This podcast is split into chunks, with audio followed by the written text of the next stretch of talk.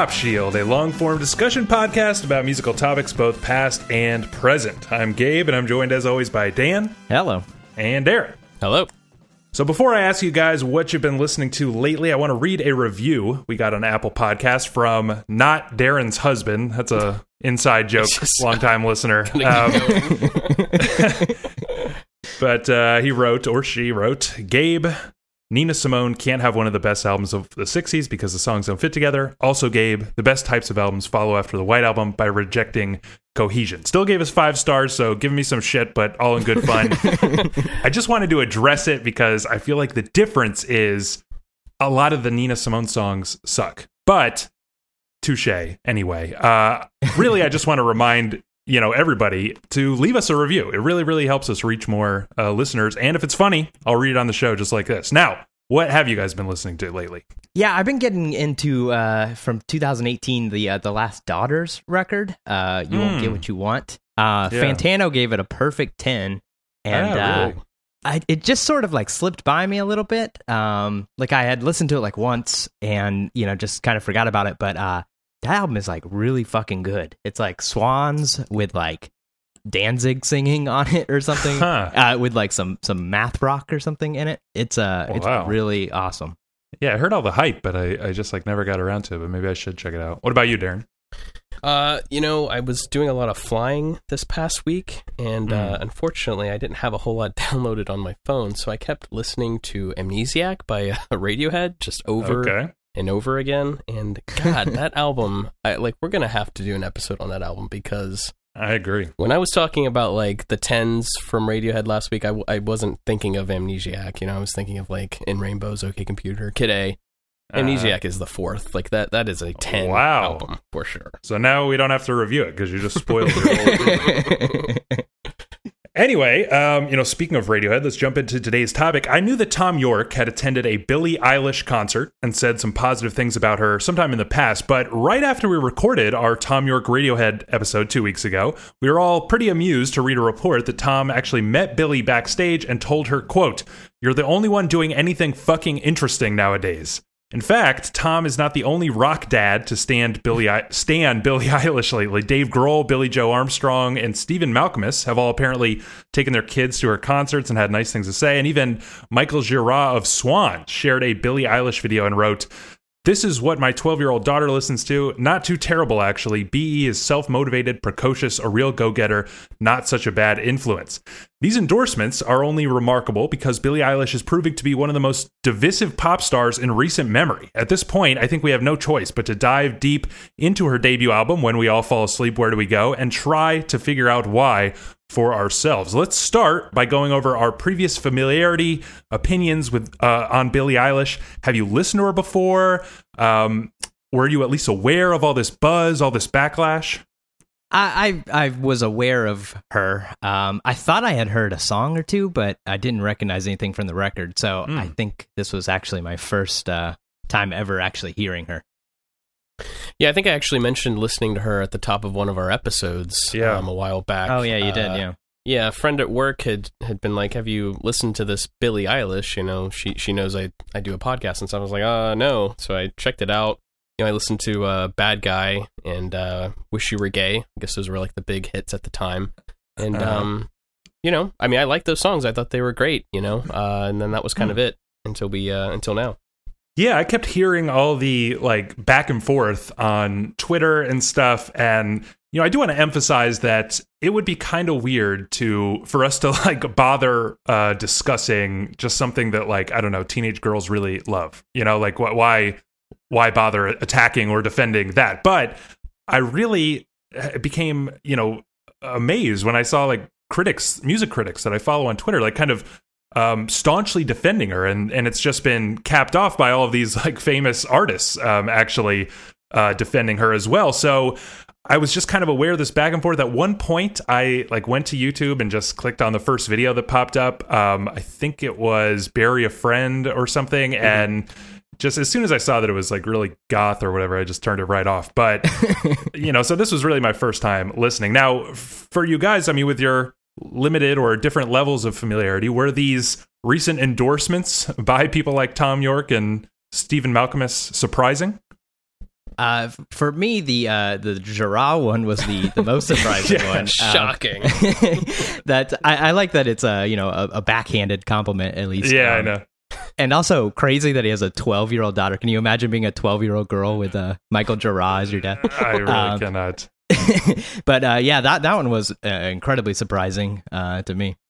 Yeah, I mean, I think uh, Dave Grohl, Billie Joe Armstrong, those Mhm, aren't too mhm. surprising, I suppose. Um, I think I was a little more surprised, obviously, by like Thom Yorke and even Stephen Malkmus for that for that matter. Um, you know, it's I I just I guess rare you rarely hear about these sorts of people talking about the biggest pop star, um, like rising pop star on the planet. So I, I was pretty surprised. But made me uh, want to dig a little bit deeper into you know what Billie Eilish is about rather than just the music. You know.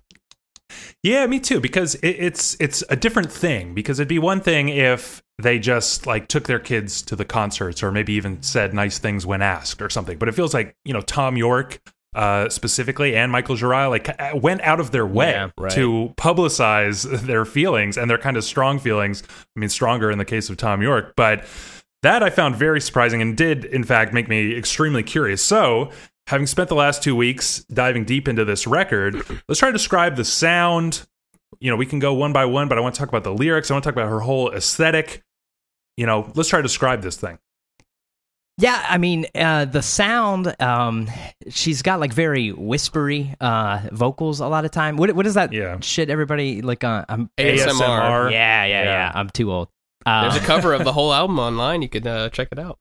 oh, Wow. really? Yeah, I don't think I've ever actually listened to any of that. But um, it, it creeps me the fuck out. I actually yeah, hate it. yeah. I couldn't get past like the first song.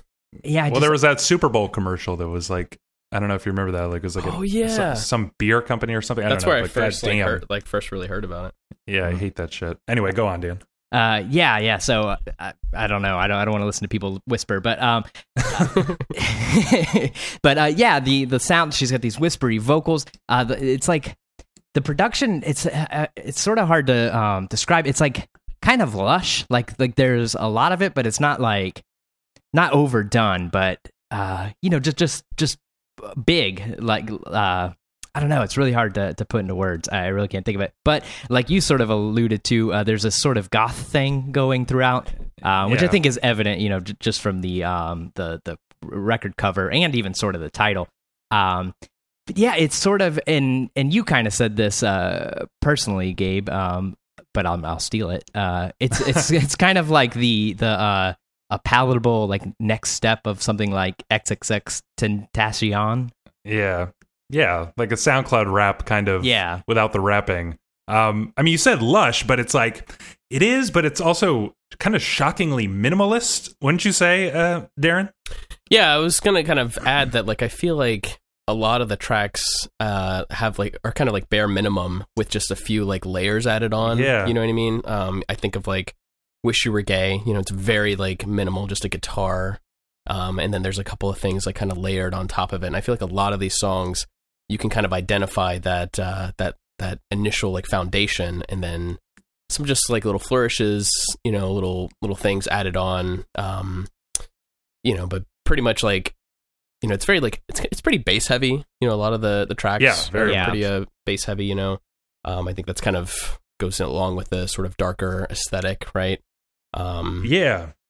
And, you know, it's like in keeping with the ASMR whispery type vibe, it's like there's a lot of silence, like a crazy amount of silence where songs will just literally like stop. Right. And and she's like whispering so- almost, yeah. yeah, or I mean, she'll even like just take a breath or something and it's just, there's no sound. And then it'll be like the softest, quietest thing. And then it does get quite, it feels quite grand.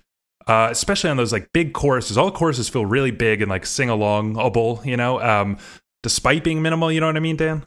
Yeah, exactly. That's like I, I- that's what I was kind of getting at. You know, like the production. There, there. The production is like almost the star of the record. Uh, here. Yes. and yeah, he he. Uh, it's like her brother that that does most of the production, Yeah, right? Phineas. Phineas, yeah. Um, he does like a really good job of like um towing that line between like minimalism and sort of maximalism. You know, just like there. Yeah. I, I don't know. It, it, it's that was definitely the the the star of the show there for me. Yeah, I've got a lot of a lot of questions about that. I think one place I want to start is the influences, which I find really fascinating because you know, I basically jotted a lot of stuff down. I'm sure it occurred to you guys, but there's a strong Lorde influence Yeah. here. Um in the sense of it's like kind of trap meets indie pop or something. I mean, when we talk Mhm. about like bass heavy and a lot of empty space and stuff, I mean that is like the trap MO. And a lot of times there are these kind of like tinkling hi-hats and stuff and even claps sometimes. Um very trap sounding and that reminded me so much of Lorde and her voice sounds a lot like Lorde. I also jotted stuff down like the XX, which is like famously, you know, minimalist kind of pop. And there are a couple songs actually um, toward like the latter half. I, I think of like ilomilo and um, maybe that song Eight a little bit, where there's like kind of really sparse, like high guitar notes with some reverb on them and stuff. And it just makes me think so much of the XX. I think of like FKA Twigs, which was um you know this kind of like dark moody minimalist r&b um lana del rey uh stuff like you know we talked about the soundcloud rap and stuff and so basically oh and I, I also i think there's a lot of like bon iver and a lot of early james blake i think i'll have stuff to reference uh, about that later on yeezus i feel a lot of influence oh on yeah, for sure. um, Yeah, with yeah, the definitely. like you know the distorting vocals and that kind of like overlaps with the Bon Iver thing with like the pitch shifted vocals and stuff. And um, there's even this song "Bury a Friend" that's like the beat of Black Skinhead, like quite literally, with like even a scream sound in between. You know, um, so basically, my my overall question is, all of this shit is from like 2010 to 2013, basically. Why is this popular all of a sudden now? I think we're just a little far enough away from it where it's like a, a little uh, mild nostalgia look back at those kind of things. It's good because Think you so? got to think, uh, Eilish, she's what seventeen, so she was like She a grew kid. up. Yeah, she like maybe like sort of grew up hearing those things. Especially if her Hmm. brother is like the producer of this. I think he's older than her. You know, he probably was into you know Bon Iver, maybe Yeezus, stuff like that. She heard it, he played it for her, whatever. You know, I, I I think that's why I think we're getting like a little mini uh, nostalgia trip here. Yeah, I mean, I think he's he's four years older than her, is what I've read, and um, and Yeah, she see, even had she had even said that he basically was like downloading music and get and giving that and feeding it to her, you know, at a young age and everything. So kind of exactly what you were describing there, Dan. Yeah, I mean, I, I think that that is, you know, I mean, he would have been the perfect age uh, back then for you know growing up with those kinds of things. You know, Yeah, I mean that is that is actually interesting. I hadn't thought about it that way. Um, I was wondering, and maybe this is impossible, but it's like I guess I don't know how popular a lot of that stuff actually was, and I wonder if it just took, you know, like seven, eight years for it actually to kind of fully reach the mainstream. Do you Well, think there's any yeah. chance of that? Yeah, for sure. I mean, that's kind of where I think this conversation is going to get to, right? Because what we have now, what what what was then in like 2010, 2011 has now sort of been bottled up, maybe processed a little bit, packaged Yeah. for a certain generation and a certain audience, and here we have the final product which is Billie Eilish. Now, I don't I, you know, we'll get into this, but I don't necessarily think that she is just 100% a manufactured product, but I, Ah. I definitely think there is elements of that uh, Yeah, at I- play. I get what you mean. You know, like those sounds that came organically to people like Bon Iver, Kanye, and stuff. Like maybe now they've been distilled and uh, brought into the mainstream a little bit. Well, and they're also not like a 17 year old girl. You know what I mean? No, yeah, They're exactly, not, yeah. They're not getting placed on Ellen and all of these particular places, you know, getting put out in the spotlight like that. You know? yeah, yeah, Yeah, and it's like the XX weren't like a huge presence on Instagram or whatever the way that Billie Eilish is, Right. and that just kind of brings it to a whole new audience that had never that maybe never heard it, and even and stuff like you know it's it's surprising really, but stuff like early James Blake, I mean, is genuinely very weird, like to the point where I feel like I've heard it kind of slowly working its way into music via like people like Frank Ocean and stuff like that, but um yeah, I, I guess I wrestled with this all week. Like, is this just finally the explosion um, of of that kind of sound that had been sort of building and developing for a while, or maybe even the commercialization of that sound? Um, but I, I do think I kind of like that, Dan. Actually, that it might actually not be so calculated. You know, it might be just this is what they grew up on and what they really uh, like. Um, I also wanted to ask. You brought it up, Dan, and another thing I wrestled with is like, is the production? Is there something cheap about about the production? Because I was very, very surprised. Um, you know, in general, I was surprised by the sound of this record. It wasn't exactly what I was expecting. Same. Um, the whole like the super whispery vocals, I thought were like I was kind of like stunned by because it was like a level of intimacy I had not like really heard vocally, and I thought that was actually quite interesting because you think about something like you know in the '90s you get people like Elliott Smith and stuff who are like really kind of whispering into your ear, and it was like really really an interesting development in music. Um, and now it feels even closer somehow um, than it than maybe it just wasn't technically possible to sound so close to your ear. So that surprised me.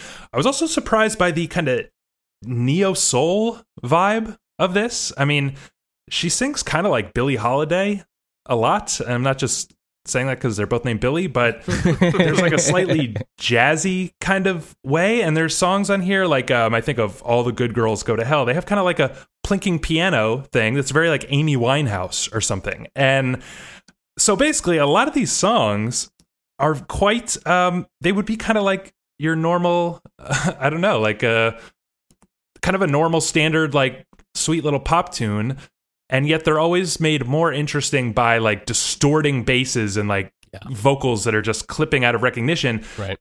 Does that feel like, you know, cheap? Just kind of get what I'm asking? Yeah, I get you. I I I don't think that it's cheap. I mean, is using any trick, you know, in any type of music, does that make it cheap just cuz it's like sort of a little trick, you know? Um cuz I think like like the the third song xanny that song yeah. it's pretty good but i think i think the best part about it is um like when she's singing the like chorus and it's like clipping so hard that it's right, like right. it's like cutting out her vocals and stuff and i actually uh, read on like genius she said that she wanted it to to sound like the way like when you're in like a, a shitty smelling like um secondhand smoke filled room you know yeah um, yeah and so i think tricks like that like without that sort of trick in that song i think it just would have been another yeah, kind doesn't of that, meh song. Doesn't that like give you pause or something? Like, because it would be sort of a normal song, and then they sort of add these. You know, I think about something like it, that song in particular reminds me of XXXTentacion, right? Like his, mm-hmm. uh, you know, "Look at Me, Fuck at Me" song, and it's like.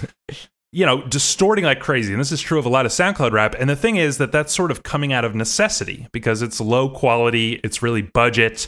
Um, you know, th- that's it's like it's a that, lack that, of like knowing how to record things too. You know? Yeah, but also like a lack of like uh, access to professional yeah. equipment and stuff like that. And so here, what you've basically got is somebody who likes that sound and is creating it on like you know the nicest equipment but, possible and know, just kind of maybe dressing up an average song to make it more like interesting. I, I get your point, but you know, like think about like the '90s, like you like you mentioned, like Elliott Smith and stuff. When the lo-fi thing sort of uh, became like a little bit of a big thing, and then you know, more popular things started sort of copying and and like purposely making things sound lo-fi that weren't. I mean, is it a little cheap?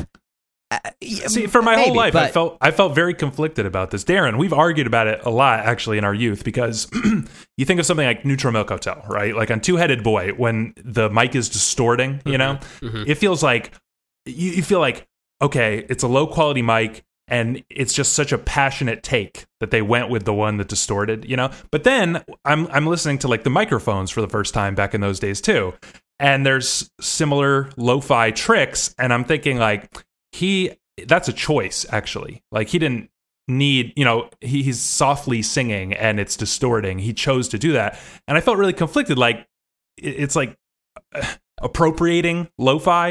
You know what i'm saying i mean Darren? i felt like you always hated it early on. I think you were well yeah early on i really but my whole life i've felt kind of like sort of I, I, just have a hang up with people who like fake lo-fi but yeah but i mean think of like just guitar distortion. Like that's originally from when people played amps too loud and they would distort and then someone figured out man that sounds fucking cool. Let me figure out how to purposely do it. And then now literally every band ever like has a distortion pedal. Right you know right. so it's sort of the same thing you know? Like just because somebody found it organically and then somebody else liked it and just and wanted to make that sound you know it, it's like if you hear uh, just some sound on a record and you want to make a similar sound on your record is that cheap because you didn't stumble upon it, you know, organically? Yeah, I mean, what do you think, Darren? Did did any of the production tricks strike you as cheap on this Billie Eilish record? I mean, it, it really didn't. You know, early on when I was listening to the record, you know, I was a little underwhelmed, I guess, by the record entirely. You know, upon like reading a bit more uh, on the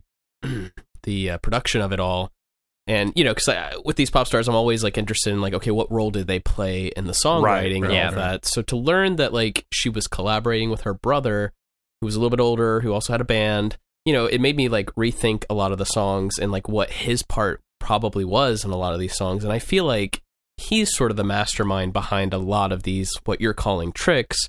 What I would say are nice, you know, accents to the song, and that actually make the songs a little more interesting than like if they they weren't there, kind of like what uh, Dan was describing. Yeah, I think accents is a much better word than tricks. That that's good. Yeah, I mean, I I know, I recognize that it sounds stupid to say like, you know, production is is a trick or something because that's really important. You know, like if you played all of the songs from I don't know, uh, Yeezus on an acoustic guitar, Yeah, they it sound like shit. lame. Yeah. Or I mean, Yeah, or if so- it was like remixed by somebody and and made to sound cleaner and not as distorted uh, in certain places. I mean, that would have a, a significant impact on the whole sound of the record. You know? Yeah, it was just something like I found myself thinking about because I, you know, I was thinking about like Elliott Smith. Um, it was what his fiftieth birthday was would have been his fiftieth birthday a couple days ago, and um, you know, I found myself thinking about um, the kind of indie aesthetic that I think is all over this Billie Eilish record, and how a lot of that starts with um, people like Elliott Smith, and you know, Elliott Smith is sort of making music very cheaply early in his career in a bedroom, you can tell. And he's basically like embracing the quiet, hushed, lo fi sound. And then you can see that once he starts to sort of get money and stuff and a major label deal, he really abandons it because his like vision was bigger. And he's like, why would I, you know, why would I make it sound like shit? I don't have to anymore. And, um, and so it just kind of rubs me like in a weird way whenever somebody like this major label, massive selling, you know, pop star is like kind of like I said, sort of appropriating uh, the lo-fi aesthetic. Um, would you guys describe this as an indie record? I mean, it's on it's on Interscope, so Uh, but I mean, in sound, in genre, you know. I mean, I, I- I just don't know what that means anymore. You know, like uh, indie sort of like it. People try to still think of it as like this little cool people club, but it, it's not that anymore. Like indie is like the dominant rock force nowadays. Yeah. You know, and so like, does it sound like other you know quote unquote indie things? Like, yeah, sure, but it's just it's not this little cool club anymore. Yeah, what do you think, Darren? Yeah, I mean, I I uh, I just don't think I can describe it as indie. You know, I think indie goes beyond what we're trying to describe here. Goes a little bit beyond just the sound of the record, and I'm I, I can't help but unite the appearance and the style and the mainstream, you know, major pop record uh, label, you know, having an impact here. You know what I mean? And I think that the sound quality, yes, there are some of these accents like we are sort of talking about, but I mean, this still sounds like a major pop star sort of record. You know, like when I Yeah. think when I think of Lorde, I don't think of Lorde's records as like being an indie record. You know what I mean? But I think a Hmm. lot of You people know, I- I do. mean, I- you know, To me, like Lorde's records, yeah, they always struck me as like kind of indie in sound, indie in approach a little bit, and it was like a major success. This t- has that feel to me too, because you know it, it sounds stupid, but things like the intro track um, is are just kind of like playful silliness. You know, she's joking about taking her Invisalign, you know, braces thing Yeah, out and being able to start the record, and they're just laughing. And there are a couple tracks that sort of like end with you know ch- studio chuckles and stuff like that, inside jokes, and y- you get the sense that this is like a brother and a sister who know each other really well and have a lot of fun making music together um, in a bedroom. It just so happens that this bedroom is in a multi-million dollar mansion and has like you know the nicest equipment you could ever buy but it has that vibe. And the songs you know when i think of stuff like the song 8 that has like this ukulele on it sort of pitch shifted vocals that's kind of like the indie free spirit you know? I feel like now you could argue that this is like indie going peak mainstream in a way but i feel like it really sounds more like an indie record than let's say an ariana grande record Sure, sure. I, but can we agree that maybe it occupies a space in between? You know what I mean? like have you guys have listened to uh I, can, I never can say it right but sky for ferreira ferreira Yeah. whatever i feel Yeah. like she is, belongs in that like sort of indie pop realm whereas you know Katy Perry is like obviously very much on the other side of the spectrum and then here we have Billie Eilish I feel like somewhere kind of in between all of that Yeah, I think that's a really good point. Actually, you know, like this, there, there's this sort of in between pop world now. Like, uh, you know, the in the the days when we were growing up, you know, you had the regular rock radio, and then you had the the alt rock radio. There- There's sort of like this is like the alt pop kind of thing now. that's what Yeah. people are Sky- calling it yeah Like Sky Fiera is is a good example of that. Lorde, I think fits sort of in there. Um, Yeah. you know, because yeah, this isn't like like like your Katy Perry's, your Ariana Grande's and stuff. That is like big time, you know, radio. Uh, you know, I don't want to use the word bubblegum, but like, Yeah. For- well, see, I think anybody would agree, but like, can you put your finger on why? Like, what is different? I think just from this. I think just because the, the like media is like so fractured now. There's there's so many. You know, used to you had four radio channels or whatever, and th- those were the music you you could listen to, uh, unless you lived in a big city or or wanted to buy a ton of records. Uh, now you know you don't have that, so people that like. You know they're sort of in this in between. They don't really want the, the sugary sweet bubblegum pop, but they you know they don't they don't want to they don't want Pearl Jam or whatever. You know this sort of like fits a, a space sort of in the middle that it's palatable it's listenable it's it's easy to, to to get into but also you know there's if you can dig a little deeper into it there's a little bit of you know production and stuff that that's not on your on your standard uh everyday you know pop Uh-huh. record Right. Yeah, I couldn't imagine Katy Perry ever singing or being, you know, being a part of a record like this, like at all.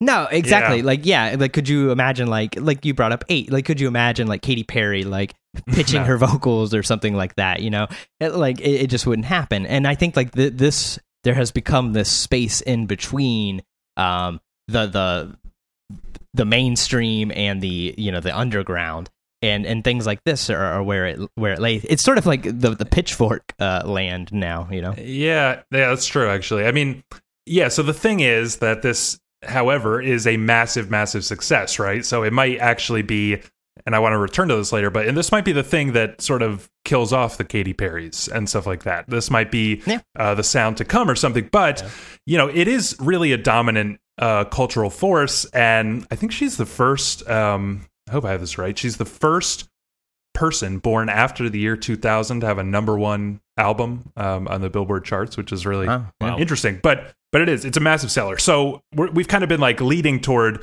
my next question, and maybe you feel like we've already answered it. But when Thom Yorke says, you know, you're the only one doing anything fucking interesting nowadays, like what does he mean by nowadays? Does Billie Eilish really stand out that much? i think he has to mean like in the pop world you know like yeah, right, for sure. right. um I, I don't know when when people say like things like that, it just makes me think you're an old fucking boomer. Like, uh, f- you know, Yeah. nothing nothing's been good since Bonham died. You know, like Right, so right, I kind of I kind of really hate those sort of statements uh, in general.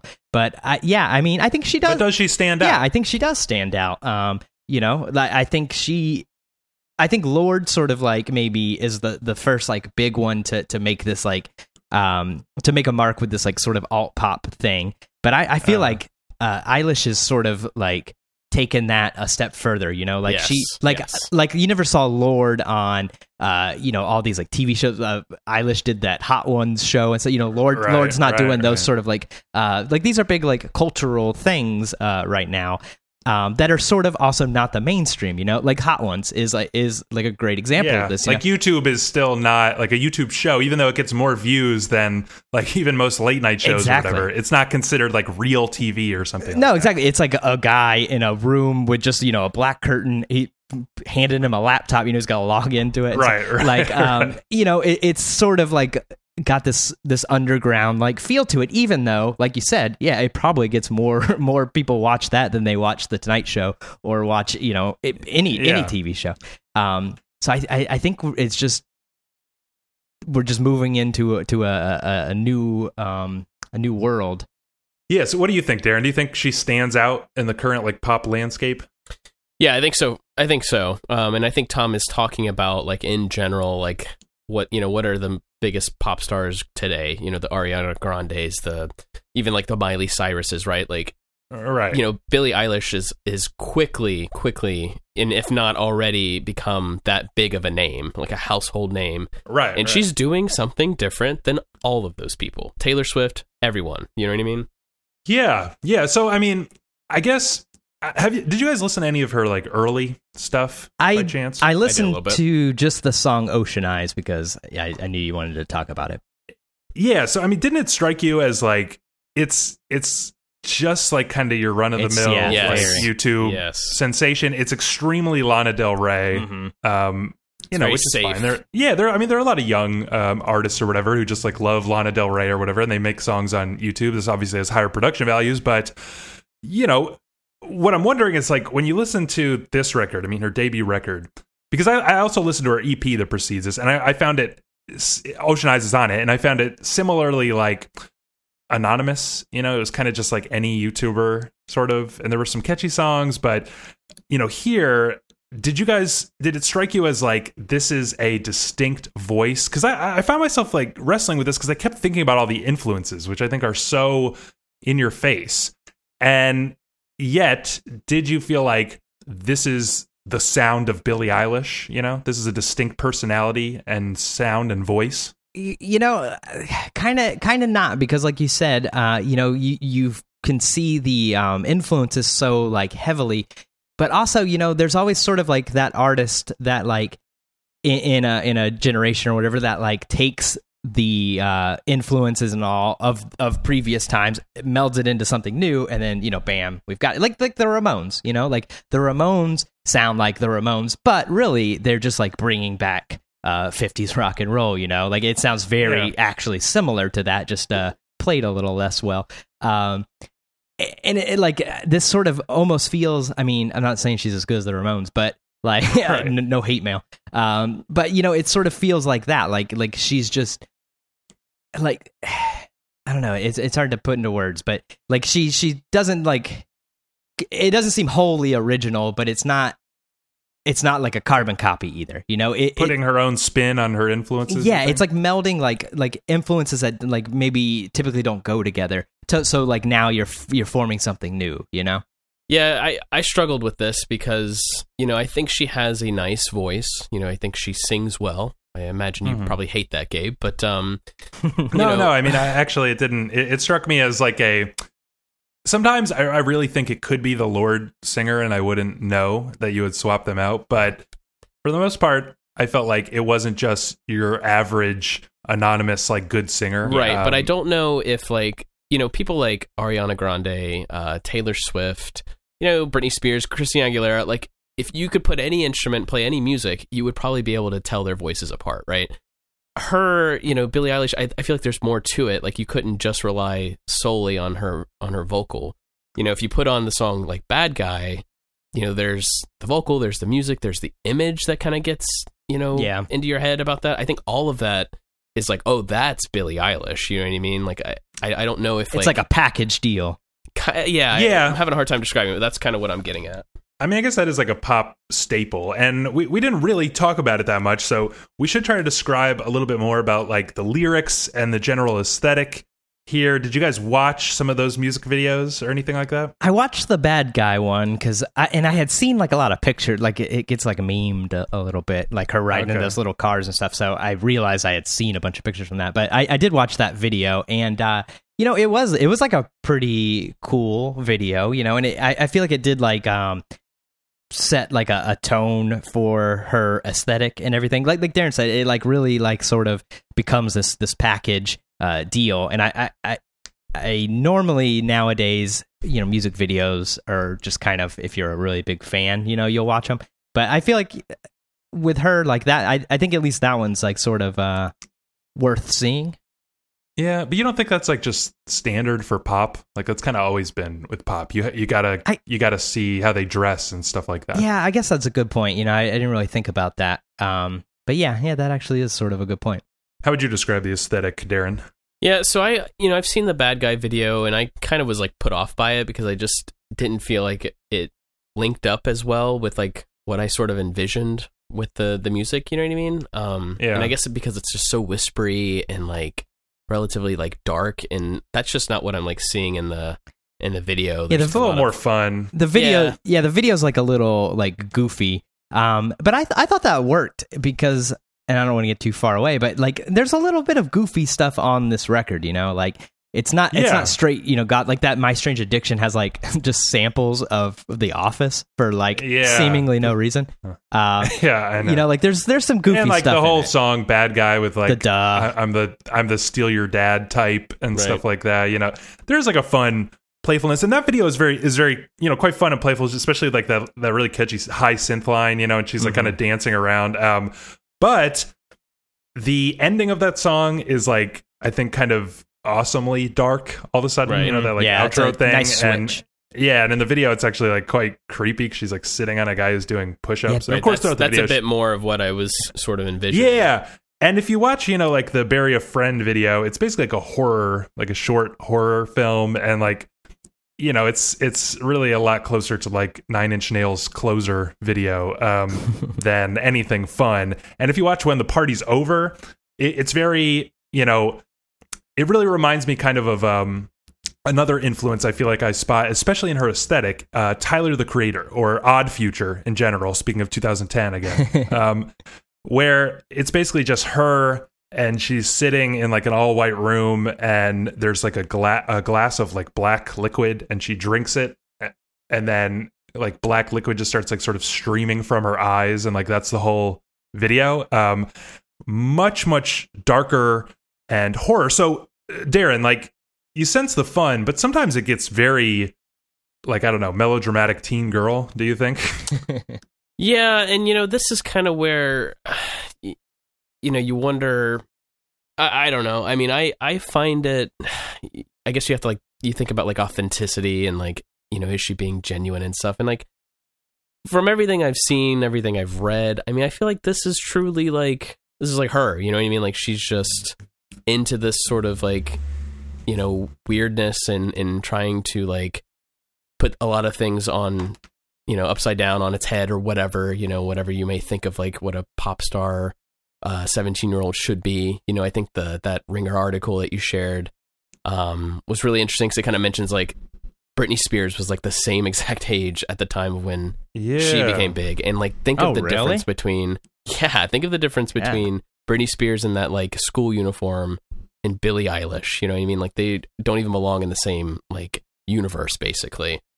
Um and Yeah. when you watch her interviews you read you read like what she's saying and stuff i mean she's talking about like she's saying like very clearly like you know fuck invisalign fuck the you know like she'll she'll just say it. And you know i to me if that was happening if britney spears was saying something like that back in the 90s you know the record executives would be like going nuts if Yeah. somebody was like just saying something I- like that so okay I think it does feel. I think it feels a little genuine. You know, like like I watched her uh, or tried to watch her over under on Pitchfork, and it was uh, very hard to watch. It was like sort of embarrassing. But then I remember like, oh yeah, she's Yeah. seventeen. I would have had a fucking embarrassing over under at Yeah, 17 too. You know, like Yeah. she sort of just seemed like I didn't know Britney Spears was the same age and, that, and that's nuts. But um, you know, like Britney Spears like sort of does seem manufactured and whatnot. But like that, I mean, we were sort of like her, where you know you were like. Uh, you know, you like Nine Inch Nails and Tool and, and stuff, you know, and you were like Mhm. y- trying to be different and cool and whatnot, you know, and maybe slightly embarrassing about it, you know. So I, I think like it feels it feels like her genuine personality to me. Yeah, I mean, it feels appropriate for her age for sure. I think that sometimes it gets really, um, it gets really melodramatic, um, especially like lyrically. Her aesthetic, you know, it feels like the kind of, you know, the bleeding and like the horror tropes and stuff are all some like sort of metaphor for what it feels like to be a teenager, and it feels like so over the top. It, it it's kind of like this Euphoria show on HBO or whatever, where it's like a super super amplified version of you know like regular teenage shit probably. Um you know boys breaking up with you or wh- whatever and feeling depressed and stuff. But i guess what we're kind of groping toward because I, think we should just we can just jump around because basically I, I wanted to talk about why why is she getting so much hype? Why is she getting so much um critical acclaim? So much like respect from like these high caliber artists but really i feel like some of that defense of her is actually a response to the backlash to Billie Eilish, and we've been kind of groping toward the backlash. And I guess we should just jump into the you know industry plant uh, discussion here, which is like something that people just seem like they always want to talk about when it comes to Billie Eilish. Now, you guys were talking about it feeling genuine. You were talking about Britney Spears.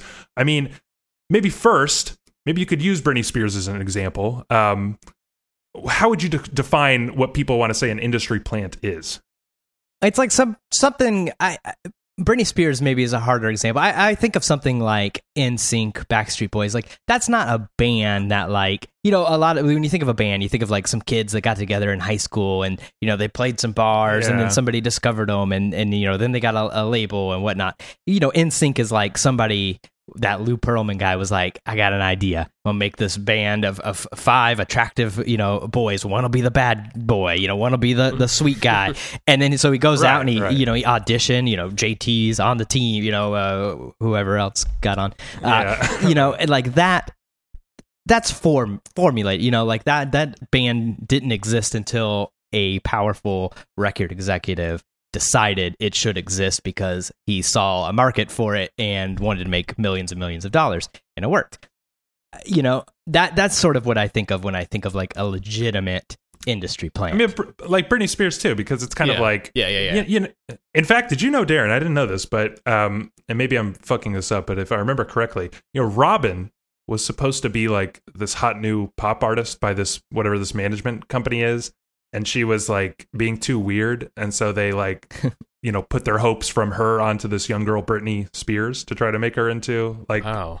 the next big thing. Um, and so that's kind of like Robyn went her own way, and you know Britney Spears went hers. But it does feel like there was there were a bunch of label execs, and they were like, Britney Spears, um, let's put her in a schoolgirl outfit. Yes, and let's tie great. it up so we can see her midriff just a little bit. Yeah, because that's yeah. They they that wasn't like an expression of her personality Yeah, necessarily. exactly, Um, exactly. yeah, yeah. So what would you add to like the this industry plant definition, Darren? Yeah, so, you know, exactly kind of what you guys are saying, like a room full of suits who are trying to basically manufacture big hits. They hire, you know, the best songwriters and the best producers and all of this stuff to Right. literally and then, then all they need the uh, the person for is for like an image, right? Mhm. And Yeah. uh, Robyn's a good example. I mean, Robyn had a like a pretty big hit in the '90s before she disappeared, and I guess this is kind of the time that you're talking about, Gabe. Right. Um, and she completely fell off the radar and came back in like 2010, right? I mean, that was a long time.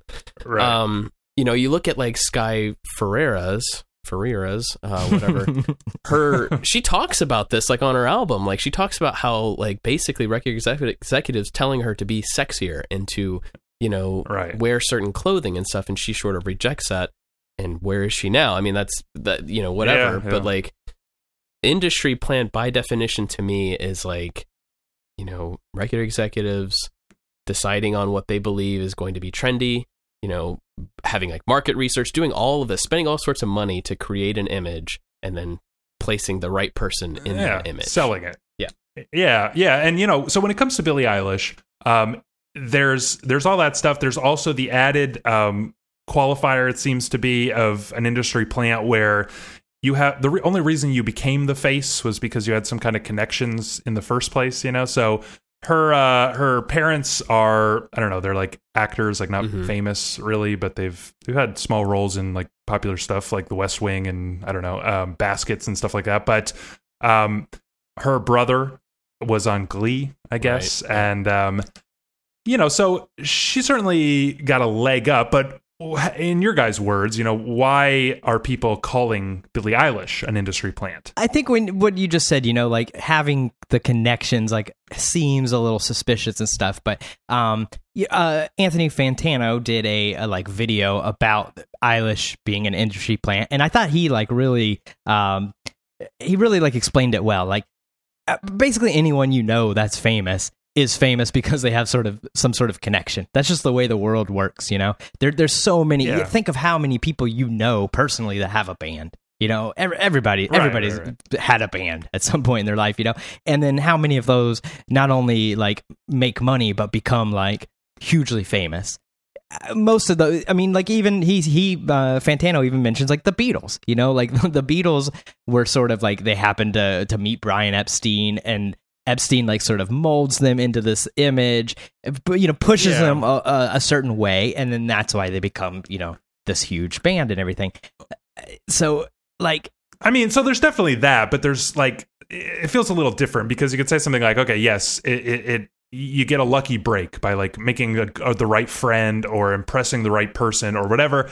But then it feels like, what do you do with that lucky break, right? So like somebody like Nirvana, it doesn't feel like they compromised once they. Got I mean, Nirvana's shots. a bad Um, example because they are like one of those few that like really did just like make it from nothing. Well, but I mean, know? like a lot. There, there's a lot. You know, there's people like I mean, there, there's just like countless artists where it's it's not like they were totally compromised by okay, if you want your shot, you got to totally change your image or something like that. Like I feel like there there are a lot of artists that were kind of bold and uncompromising. We tend to celebrate those and we acknowledge like, hey, they got a lucky break, Yeah. look what they did with it. Whereas there are other people who, you know, it, it just feels like. I, like, you know, mass market appeal or something like really, um, they, they get their lucky shot because they're willing to play along, and then otherwise you end up like this Sky, and I can't say her last name either, Darren, so don't feel bad. Um, you know, where you're just totally shut out. But I mean, you know, so basically, uh, what I thought of when I thought of an industry plant, I, I guess I think that the whole industry plant thing is in some ways bogus, in some ways not bogus. So, in one sense, I can't, you know, people like because Fantano he talks about like the Beatles and the Clash and stuff, and people who actually were kind of like groomed, and then of course the Beatles kind of like took it and ran with it in their own direction. But as being an example of an industry plant, I got a much better example of an industry plant, which is like Sean Lennon Oh, like yeah. Damian Marley. Yeah.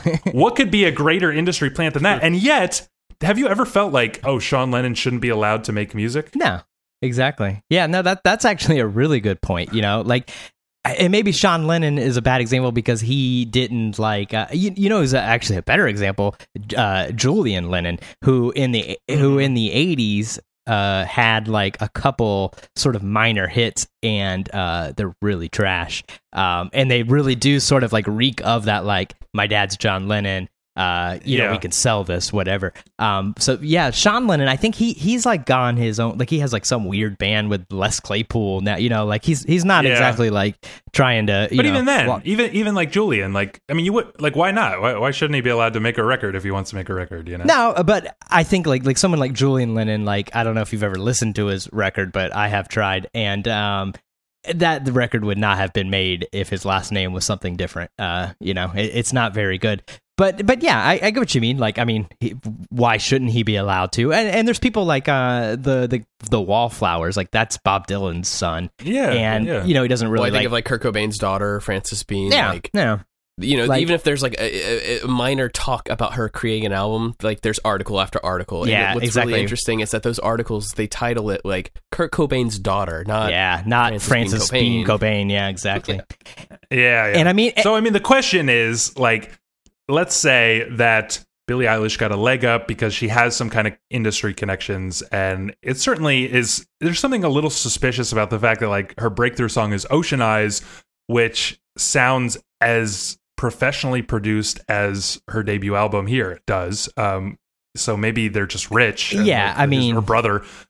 You know, but he he makes all the mu- he makes all the music and stuff like that. It's not like they have a team of songwriters like you were mentioning, Darren. Um, but is it you know you kind of already touched on it darren but is it like a is this like kind of her or is this a label exec like Mhm. giving her a leg leg up and selling us a billie eilish that we want to see So here's my thoughts. Like, and I've thought about this so much. You know, I, it, to answer the question directly, like, do I think Billie Eilish is an industry plant? I would say no. But there is no doubt in my mind that there is not a room full of suits, record executives, right, that are strategizing behind the image of Billie Eilish. Because look at all of the places that she's been. 17 magazine, Mhm. Ellen, the Uh. Ellen show. She's everywhere. Even Pitchfork. I mean, these are, you know, Billie Eilish is not like reaching out directly to these people and trying to get on there. No, there is somebody behind the scenes that is putting her out there. You know, and like this is what Yeah. happens when you get on a major label. I mean, look, you you mentioned Nirvana as an example of not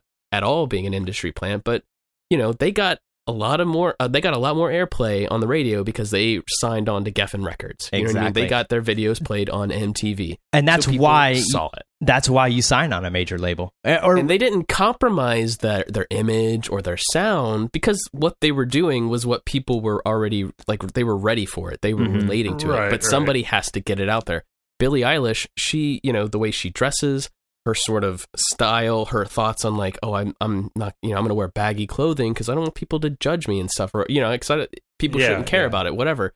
That I mean, that's a sentiment that is shared. I mean, that's a big thing right now. We all know about that, right? And so Right, you right, take right. that, you bottle it up, and you find all the right avenues, YouTube, all of these places, so that it can get out there, and then people latch onto it. Yeah, I think that's completely perfect, Aaron. Like that that's exactly how I feel. Like, yeah, she's signed to a major label. So yeah, there is a room of suits behind her.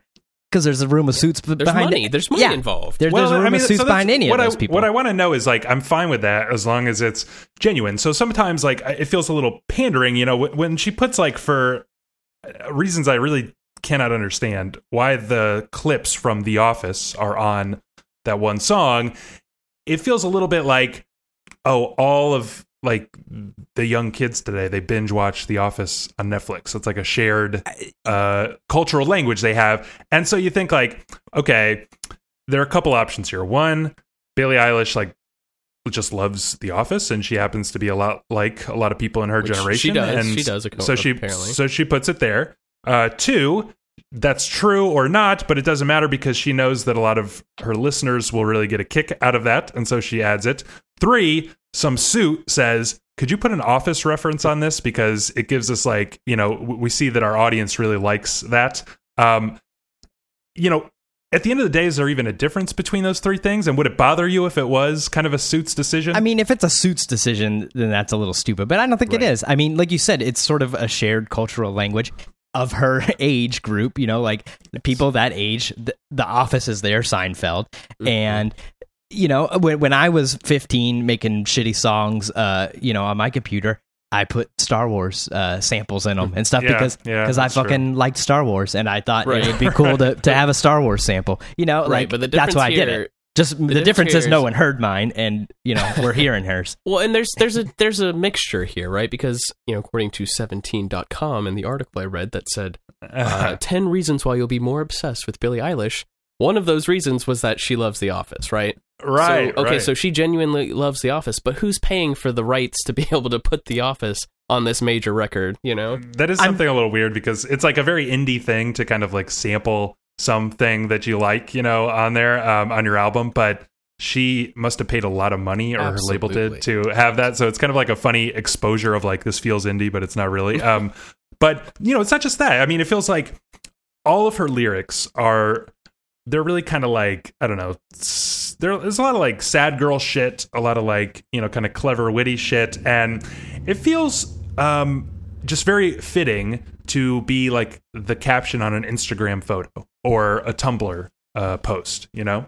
Um, and so then you start to like wonder, you know, is this just how she thinks because she grew up on Instagram, or is she like consciously thinking or is somebody consciously asking her to um or her brother to write lyrics that will that people will share on Instagram. You know, it goes beyond the office to just be like, you know, are the lyrics calculated? Is the image calculated? Like you know, you start to like have doubt about everything almost. I mean, think about when we, when we were this age.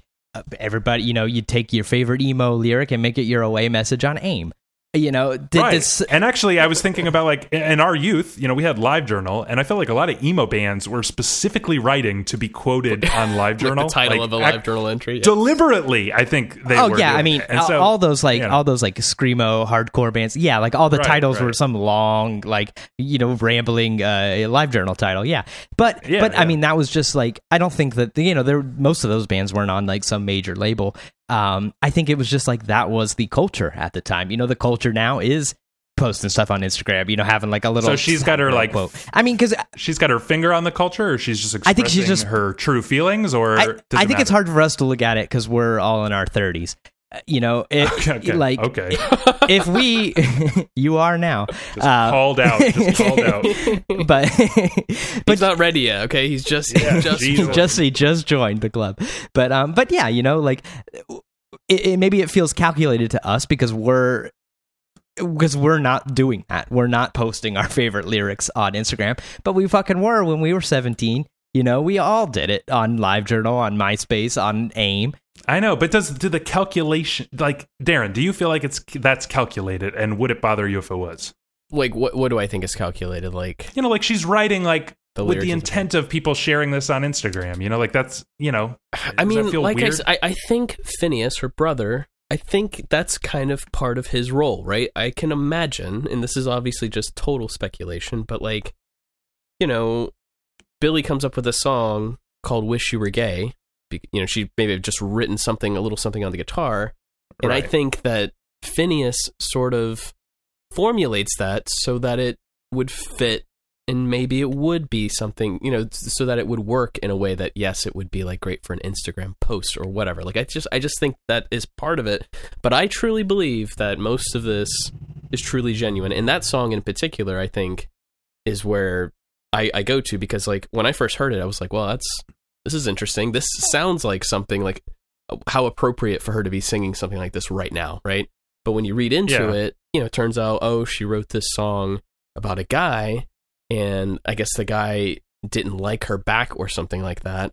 And she just wishes right. that he was just gay. Like I, she wishes that was the reason that she yeah, that he so didn't wouldn't like her, damage whatever. her ego. But It's. I mean Yeah, it kind of yeah. changes my perspective on the song. You know. So where I came down on is like, so yeah, I do think that I think it's genuine. I think that, like I mentioned with like Sean Lennon, Julian Lennon, Damian Marley, whatever. Like I actually don't care about industry plants. I think a lot of you know, if it, depending on how loose your definition of industry plant is, like like you mentioned, Dan, a lot of stuff would fall Oh, yeah. under the umbrella Oh, yeah. of industry plant, and it just doesn't matter. It just matters what you do with that opportunity. I'm not really like I don't really care about like how the opportunity came about, and if your music's not good, I think Fantano mentions this. Like people are going to forget about you. Yeah. In fact, um, you know, but th- but then so let me get a little bit conspiratorial here. C- Conspiracy Gabe uh, also has some things to say. Um, so you were mentioning this, Darren, but um, hype is like the label's job, and hype is bullshit because.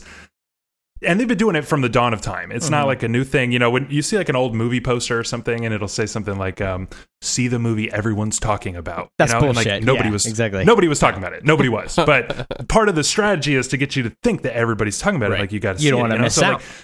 yeah, they still do this, and I believe again, conspiracy Gabe believes that, like on Reddit, are people paid by Oh, a companies. thousand percent. I swear to Yeah, God, a I swear to percent. God, like on 4chan, on all this shit, they're on YouTube You, comments. they would like, be s- literally stupid if they didn't do it. Yeah. You know, it Yeah, would be stupid not to do it. You you want to create like an organic growth vibe, um, but yeah, you'd be an idiot not to like try to manipulate that in some way. And so, I think we should separate that from Billie Eilish herself. I will agree wholeheartedly that the whole hype machine around her is kind of trying to make her uh, the voice of Generation Z. You know, um, whatever the fuck they call these kids nowadays. I don't actually know, but I think that's it's right. like it's trying to make her the voice of her generation. And I think that her music is entirely separate from the way she's being marketed and hyped up. Would you agree with this, Darren? Yes, I would. And there's a perfect example of this. Um, if you guys have read about it, just recently she had like some sort of fashion line uh, that that was like started, and then Uh, people on Twitter started blowing up about the fact that the artwork that was on this oh yeah, I read shirt that. or whatever was actually com- like copied from a fan art of some anime, whatever. And it got to the point, it got you know blown up so much that she actually backed away from this collaboration entirely because you know the the company that was doing this was truly you know stealing. But um, but that that to me like that's different than the Billie Eilish on the record, right? Like she's.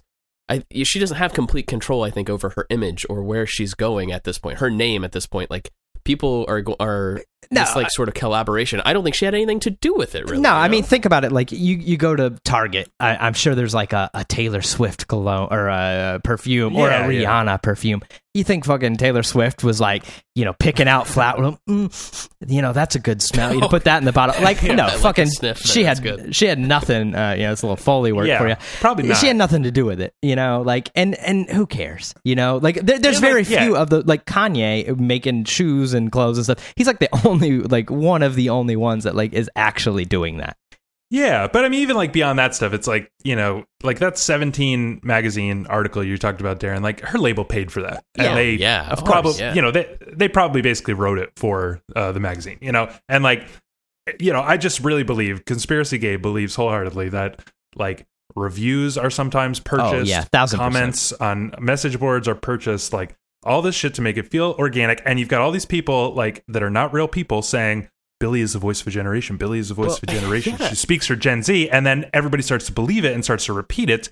And I think that that's what the backlash is reacting to. The music, you know, we'll, we'll get to this uh, in more detail. Um, you know, it, it's fine. It's like uh, there's no reason to actually hate it, but the hype machine around her, I, I can kind of sympathize that- with. that's the- literally but ha- the label, not It's her. literally happened since the dawn of, of music. Yes. You know, people used to Yes. pay radio DJs to play a song. I I work I Right, in radio, and uh, every like quarter I have to sign a paper saying I won't do that for the government because like people did it for but so it's bullshit long, you because know? there's just like a different. The internet gives us different versions of payola. Yeah, exactly. You know, like it's back. Um, Well, and you know, I, I was going to mention just on a on a smaller scale. I mean, we've received emails right about bands we've never heard of. Oh yeah. somebody wanting us to review their record. It wasn't the band. It wasn't anybody right, in the band. right, it was some right, right. person who represents them. And I mean, that's happening at the smallest level of like, what do you think is happening with with the millions Yeah. of dollars that that are backing? You know, Yeah, the exactly. image of Billie Eilish. Yeah, it's weird. And also, you know, a final thought of conspiracy Gabe is that there is some shady industry plant shit that I think does happen, which is like um I don't know who was first, honestly, but like maybe it was Lil Pump, but like racially ambiguous basically white guys with like colorful hair and face tattoos. Like there are like five of them, like the you know? Tekashi Like, six nine. yeah. Yeah. And there's like a bunch of them. And it's like, and that has to be just like a label being Oh, like, yeah. hey, you know, we're, we're kind of looking for our uh, Lil Pump. Um, we'll sign you if you'll dye your hair and like get a face, stupid ass face tattoo, you know, or so, like that has to happen. But anyway, I guess, you know, we should, we've been dancing around it, I guess, for a long time. But I mean, is this a good record? Is Billie Eilish's debut record good? You know, when when we had the idea to do this show, I was really having really dreading having to listen to this uh, album. You know, I thought you know, you say a 17 year old girl, uh, you know, pop star.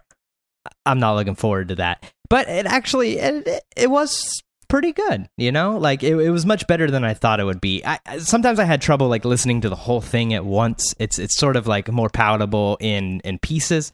Like Yeah. Uh, I, I think "Bad Guy" is like a really good song. Like that, that's one of the best pop songs I've heard in in a in a Hmm. long time. I I really like that track.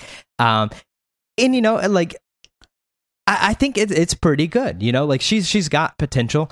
I I would like to, you know, when when she gets older, a little more mature, I could do without like the the sort of jokey thing. You know, I don't need an office. Uh, sample in the middle of like yeah, a song that has nothing to do with it you know like I with with a little maturity and stuff. I think like she could be something like really great. You know, like th- Hmm. this could be. You know, B- Bjork started when she was really young and stuff, and gr- Yeah. and grew into this you know amazing artist. Like I I, I could see something like that Wow. happening. So, here. According to Dan, uh, Billie Eilish next to Ramones, Next- next yeah. Bjork, just the highest praise ever. It has been recorded. He can never change his opinion. Um, what do you think, Darren? Yeah, so you know, first off, I, I kind of think that she sounds older than seventeen, just kind of in general. Yeah, I'm, I'm pretty. yeah. I've been pretty impressed by that. Like, I, I just can't imagine myself at the age of seventeen being able to do or talk or sing or write about things quite like this. But um, you know, in general, when I approached the record, you know, I loved uh, "Bad Guy." I thought that was a great song. I thought "Wish You Were Gay" was great, and then the rest of the record felt like just meh. Like I just there was just something missing. But um, you know, as I have been, as I have talked to you guys about before, when I start to dig into the artists and learn more about them and the writing process and everything around the album, I suddenly get like a lot more excited about the songs. You know what I mean? Yeah. So the record really grew on me.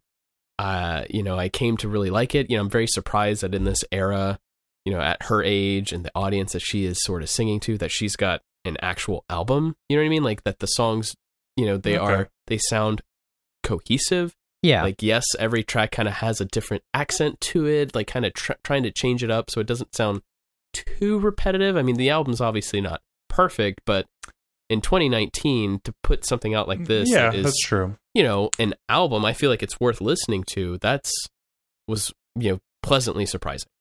Yeah, I mean, I, I I will defend her. I think from accusations of being like an industry plant, um, but I will also say that I think this is like fairly mediocre. Like it's okay. Um, I think there are a couple songs that are fun, but I, but not like mind blowingly fun. You know, I think of like Bad Guy. You know, you mentioned like one of the best pop songs you've heard like lately, and I think like, you know, kinda. But then, you know, I think of like um that Ariana Grande song "Thank You Next." Like I don't like her at all, but that song to me feels like transcendently. See, I hate that so song. catchy. I, I fucking cannot Weird. stand that song or or us. her at all. I, I really hate yeah, it. I, I really don't like her at all, but I was like, God damn, I gotta hand it to her. Like that's a catchy ass song. I mean, Bad You Guy, I feel like Bad Guy's a good song? I I- I feel like it's a good song. I'm like, that's good for like um, you know, a couple like ten listens, and then Ooh. like I'll be good. Um, I feel like the the production is is um often kind of elevating what are like just really okay songs. Um, which is you know, I guess I, I must admit it's a, it's a positive quality. Um, and then I feel like the the record ends with three absolute fucking duds. Yeah, like, I will just right in a row. yeah. Like ten minutes of a forty minute record in a row is just clunker after clunker. It gets like, you know, we talked about that humor, that sort of fun playfulness, and there are songs on here where she's like really quite um, serious, even early on, and yet the production I find quite playful in a in a cool way. But these last couple songs are just straight up like piano ballads, like plucked guitar Like, I- ballads. uh, I love I love you like sort of reminded me of like Ocean Eyes. It's just like a, a yeah, it's Just anonymous, okay, just yeah, anonymous. like somebody like- on I YouTube. like that song. I like that song. I, I think I could have done without the two songs before it. You know, I feel like you're kind of worn out by the time you get to "I Love You." You know what I mean? I feel like that song could have just. It probably could have ended the record for me, and then I would have dropped I- "Listen Before I, I Go." would have mixed that shit up, man. that. Yeah, the the because uh, like listen before I go and I love you are the two longest songs in the album. They come back to back and they're like basically the same song. They're Yeah. so slow. They're so melodramatic. Listen before I go is like the cringiest shit ever because it's like a suicide note and then like at the end there's like police sirens you know like as if she like really did it she really jumped off this building or whatever i Oh, mean yeah. there's not an ounce of humor or self-awareness people compare her to lana del rey but lana del rey is like ironic Yeah. she's like self-aware pop star this is like if lana del rey had no self-awareness whatsoever which is kind of defeats the whole point. Um and then i felt like the last song goodbye you know okay i appreciate that it is actually a closing track meant to be a closing track. I really appreciate that it's only two fucking minutes long after those long ass boring songs. But um it's just you know what it is it's just all the Every line- before, yeah, Yeah, yeah, every yeah. line is just a line from I previous thought, yeah, it was like a cheap version, like a cheap uh, That's a- yeah. It's a very lazy Yeah. way to add finality to a project. It's a like full imagine album, if a movie okay? imagine if a movie just ended with like flashbacks of every scene that you know was like remember this scene that was a good, a good scene, idea. wasn't it? remember this one Is- you know I was just like what are we doing here you know so a really flawed thing I think. Um you know we talked about some of these like highlights and um you know I guess we talked about some stuff that we actually uh really didn't like. Um you know were there any other any other like sort of things you wanted to spotlight here? Because I kind of want to move on to the the meta conversation about the backlash the uh you know why the backlash? Why such a strong backlash? Maybe we already got into it with the industry plan stuff but then why such a strong defense if it seems like we all kind of think it's okay right I, I think it's a little better than okay. You know, like I, I think it's Give, it's. give it a rating, Dan. Give it a rating. I, I'd give it like a, a low seven, like a seven, seven, seven point one, seven point two, something like that. You know, like so why is it so divisive if it's like a seven it's like a good I think you know what is going on I don't know. Uh, the divisiveness really, like, that was one of the reasons I was sort of not listening, not, not looking forward to listening to this because uh, generally when things are like real divisive like that, I, you know, I sort of uh, end up on the uh, I hate it, you know, sort of, sort of, sort of, sort of scale. Okay. But um, you know, so I, I was like really sort of shocked, like why there is any sort of like division on this because I think either you're gonna think. May- Maybe it's be just a reaction to like the people who think that this is like the second coming, uh, uh, you know, of something, Right. and because I, I the label that wants us to believe that it's the second coming yeah, exactly. And I don't think it's that, you know. So maybe people are like pushing against uh, uh, against like the the overwhelming hype, you know, that that maybe it doesn't like necessarily deserve. But I think like it's it's exciting. I I, I think that the, the, she gets the hype because it's exciting that like she is so young and and everything and has made something like like like Darren said, like can you imagine like uh, you at 17 like making something that's like half as good as this, you know? Um and I think people push back against that. Um just just I, I think a lot of people too just like want her to fail, you know? Like it, it's just like sort of mean spirited. yeah, what do you yeah. think about yeah, that? Yeah, the Darren? internet just it's just a mean place. you Yeah. know? Um. You know. All right. I'm gonna give it a rating. Um. I'm gonna give it an 8.5 BNM. Okay.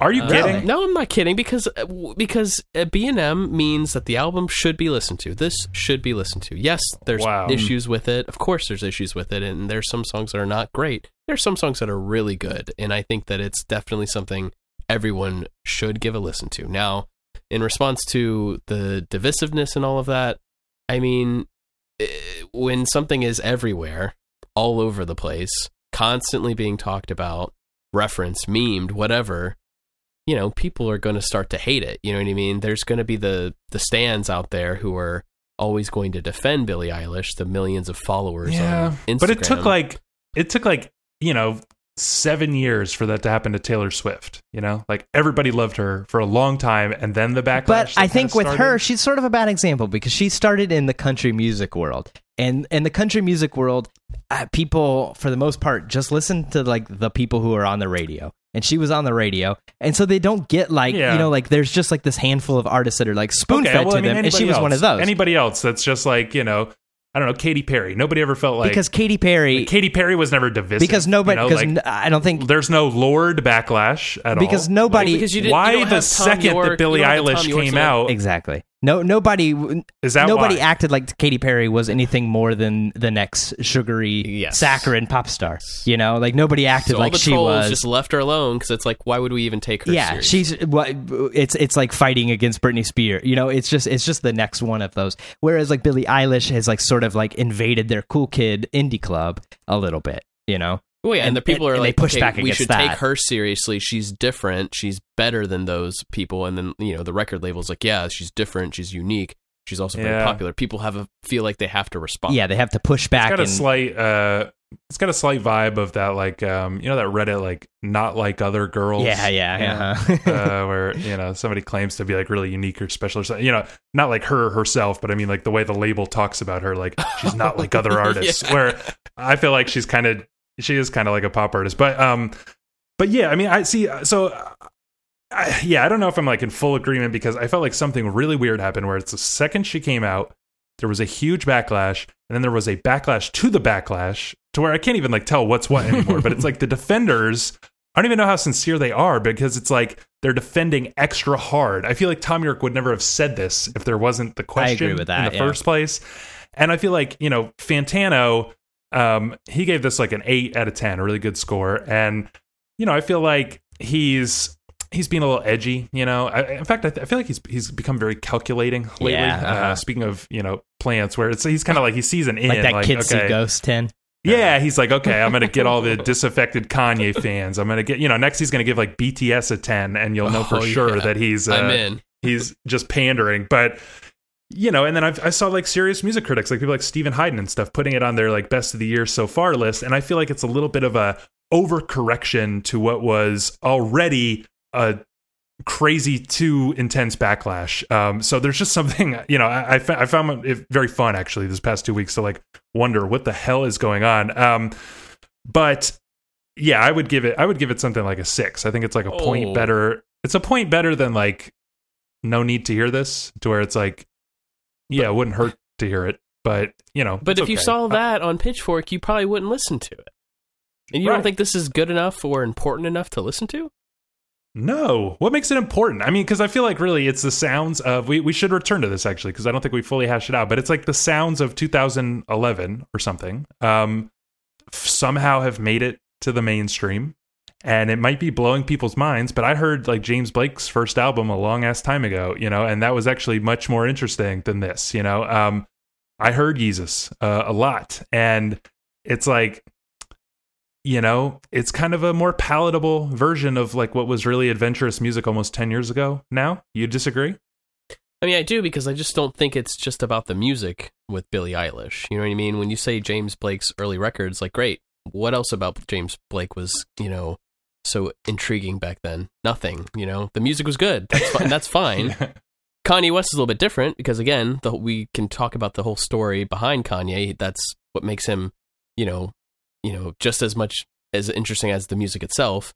Billie Eilish is kind of like falling into that same place. You know what I mean? Like she is sort of like pushing against, uh, you know, pop star images and stuff. And even whether or not that's like Interscope, like pushing that sort of thing and bottling it up, I still feel like, and we seem to all agree that that's genuinely Billie Eilish. She's just getting a platform. You know, what the executives are giving her is a platform to do that, and people are relating to it. So she's, you know, like a rising star, but she's not a she's not a plant. This was she wasn't invented. You know what I mean? Yeah, well, all right. So let's move on to the inevitable next step of this conversation, which I see a lot and actually bugs me, um, which is like, if you criticize this album at all, people always say something like, yeah, but she's only 17. Like, isn't it amazing that she made this at 17? You kind of mentioned this. Yeah, I've said it a like, few times. It's like, I guess so. Yeah, but like, I don't, you know, that's not how I listen to No, stuff. and that's- not like, and oh, that's the person who made this, you know, had no arms or legs. Like, that's, it makes it better, you know, or something. You know, I, I'm just like not gonna like grade on a Oh curve my like that. No, and that's I know, why. Uh, I know, it was probably inappropriate. and but- that's why I gave that a but- seven, and and not a B and M like like like Darren would, because I think I think it's a pretty it. I think it's a pretty good record. It's impressive for her age, but that's not a reason to listen to But it. who cares? Yeah, Yeah, that's, who that's not a reason that everybody her? needs. To, But- I think it's a reason for to to keep her maybe on your radar w- well, when the next record comes That's my out. next you know? question. Do you do you guys expect great things from her moving forward, or is this kind of like a one? I'll, I'll I'll definitely the next record she puts out. I'll I'll give it a spin. If it's great, then I'll say awesome. You know, I, I'll keep her on the radar. If it's bad, I'll say ah, you know, wha- whatever. She could she couldn't uh, cut it out. You know, it, she's sort of like what, what what her next move is. I think will will define like Very important. yeah very, very yeah important. it, like th- this next I, move. and I don't will have be- high hopes. Yeah, honestly, I, I don't, have high either. I, I honestly I think this is the height of her stardom But do- and her. wouldn't you say, Darren? Like when it comes to um, Lorde's Pure Heroin Mm-hmm. album, like I never listened to that again. You know, like that. It basically was like the song Royals and Tennis Court when you boiled it down, and they were great songs, um, especially Royals. But I'm never going to listen to that again. And um, and yet Lorde, basically with her next album, kind of made like a, a a great stride forward that um I thought was really an in- interesting uh and strong pop album. And um to me this feels kind of like just like Lorde's Pure Heroin, which is like af- with a little space we'll look back and we'll realize it was like a couple good songs and um it will really depend entirely Yeah. on her next step. You agree with that, Darren? I do, and I think that Lorde made. Except right- you're going to give us an 8.5 BNF. because I'm banking on this one. I think this is it, right? I really do. He's I really cashing it's in. Gonna, it's gonna get any better than this. You know, Lorde's second album I love, you know, quite a bit when it came out. Of course, I haven't really listened to it so much since then, but I thought it was the step in the right direction. You know, even though it's not, you know, we're not really talking about Lorde that much anymore. Oh well, you know, I hope that Billie Eilish does something similar and just gets more weird. Like I, I think that's the only way yeah, to go. that would know? be that would be key. Yeah. Mm-hmm. And yeah, she should stop really like, oh, that'll be great. That's how she should do it. Um, she needs to go like full Nirvana, which is like, I don't want to be the voice of a generation. Like, fuck this. I'm gonna make a really, you know, abrasive in utero. I'm gonna hire Steve Albini, and it's gonna like shed all my casual fans. That's what she needs She to do. could say That's, like, the key. "Bad guy really paid off well." Oh, nice, Yeah. nice, nice. Brilliant, I'm loving brilliant. it. so the last thing I wanted to ask basically is, and this is a, um, I guess I wouldn't call this conspiracy Gabe, but it's like just you know a weird uh, thought of mine. But I, I really firmly believe that like for some reason I don't know why the world of music seems to change like basically right in line with the start of a new decade every time. Um, and we are basically approaching that. And so a lot of people, a lot of reviews I've read talk about this Billie Eilish album like it's going to define the sound of pop to come. In my opinion, it sounds like the sound of pop that already came a while ago. And this might be like the end of the 2010s. You know, like, you know how that happens sometimes where it's like something comes out and it, it just kind of like caps it off. You know, like like, Guns um, N' Roses sort of thing.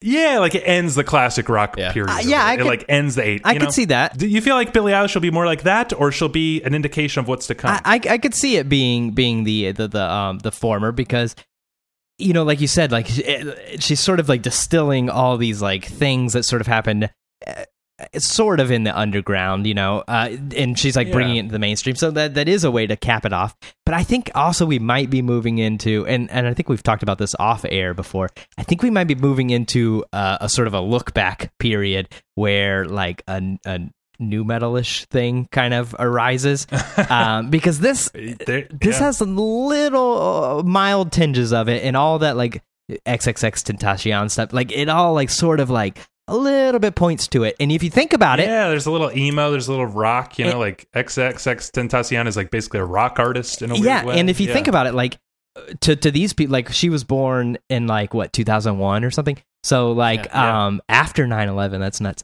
Um, Yeah. yeah. uh, that that blew my mind. I read that, it blew my mind. Um, but like Yeah. you know, your, birth- your birthday, obviously. yeah, yeah, exactly. Um, right. uh, but you know, like we're we're sort of like think about it, like Korn. Korn was like huge in like 98, 99. Like to that's gonna be like the thing like these people uh, growing up like sort of discover, you know, like like whereas like Yeah. we discovered Nirvana, you know, like Nirvana was like a band that was like big when we were little kids, you know, like we we were a little too young or not a little, we were too young for Nirvana, you know. Kurt died in 94. I was uh 7 years old. Um you know, like I, I, I, I just I hate it. So it sounds like you're basically saying that like I, yeah, I, I see. A, stuff in here that you could see carrying on, but other stuff that you feel like is kind of yeah, I sort of it's it's sort of like a um like a um, maybe like a barometer or so. Or, you know, it's like you're seeing like little transitional. Yeah, you're seeing like Yeah. little little tinges of it.